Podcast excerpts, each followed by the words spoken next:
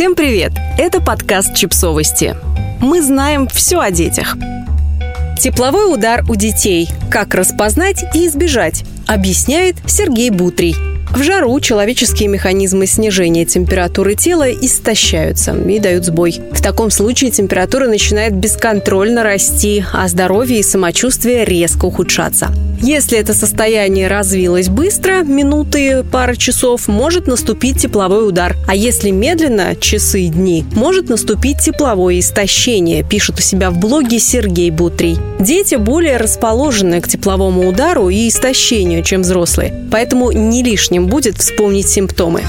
Симптомы теплового истощения у детей. Тепловое истощение – первый этап тепловой болезни, который предшествует тепловому удару. Перегреться до истощения может любой ребенок, но наиболее высокому риску подвержены дети с избыточным весом или ожирением, имеющие солнечные ожоги, принимающие некоторые лекарства и болеющие в данный момент.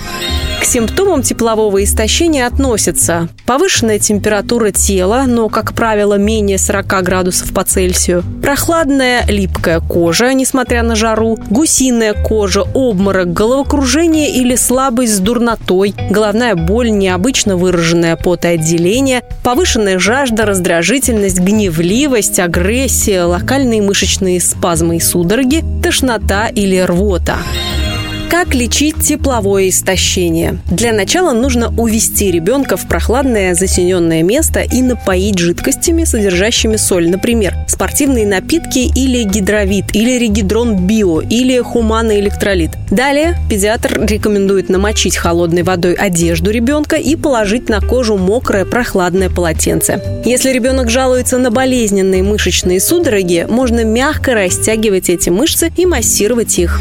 Как понять, что это тепловая болезнь, а не лихорадка, вызванная инфекцией? Главное отличие в полном отсутствии эффекта от жара понижающих препаратов, пишет Бутрий. Антиперетики и нестероидные противовоспалительные препараты, такие как парацетамол и ибупрофен, стимулируют внутренние механизмы снижения температуры, которые полностью истощены к моменту наступления тепловой болезни. Стимулировать уже нечего. Симптомы теплового удара у детей. Тепловой удар – это наиболее тяжелая форма тепловой болезни, которая возникает, когда тело ребенка создает и накапливает больше тепла, чем может отдать в окружающую среду. В таком случае температура тела быстро растет и без своевременного лечения приводит к стойкому повреждению мозга или смерти.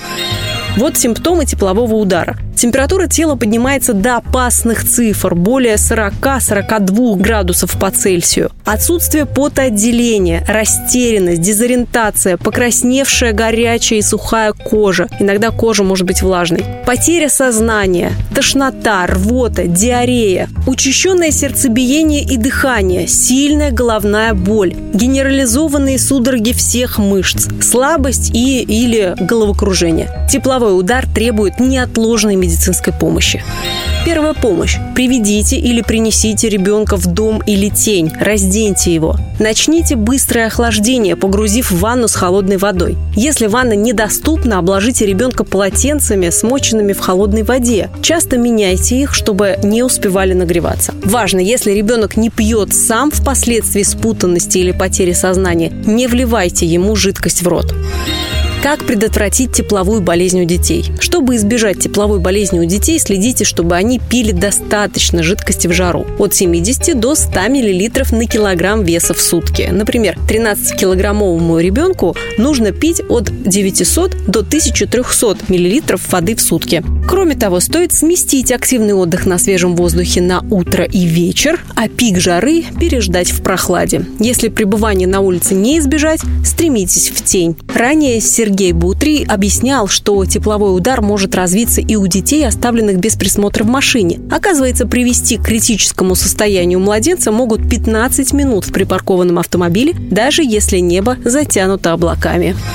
Подписывайтесь на подкаст, ставьте лайки и оставляйте комментарии. Ссылки на источники в описании к подкасту. До встречи!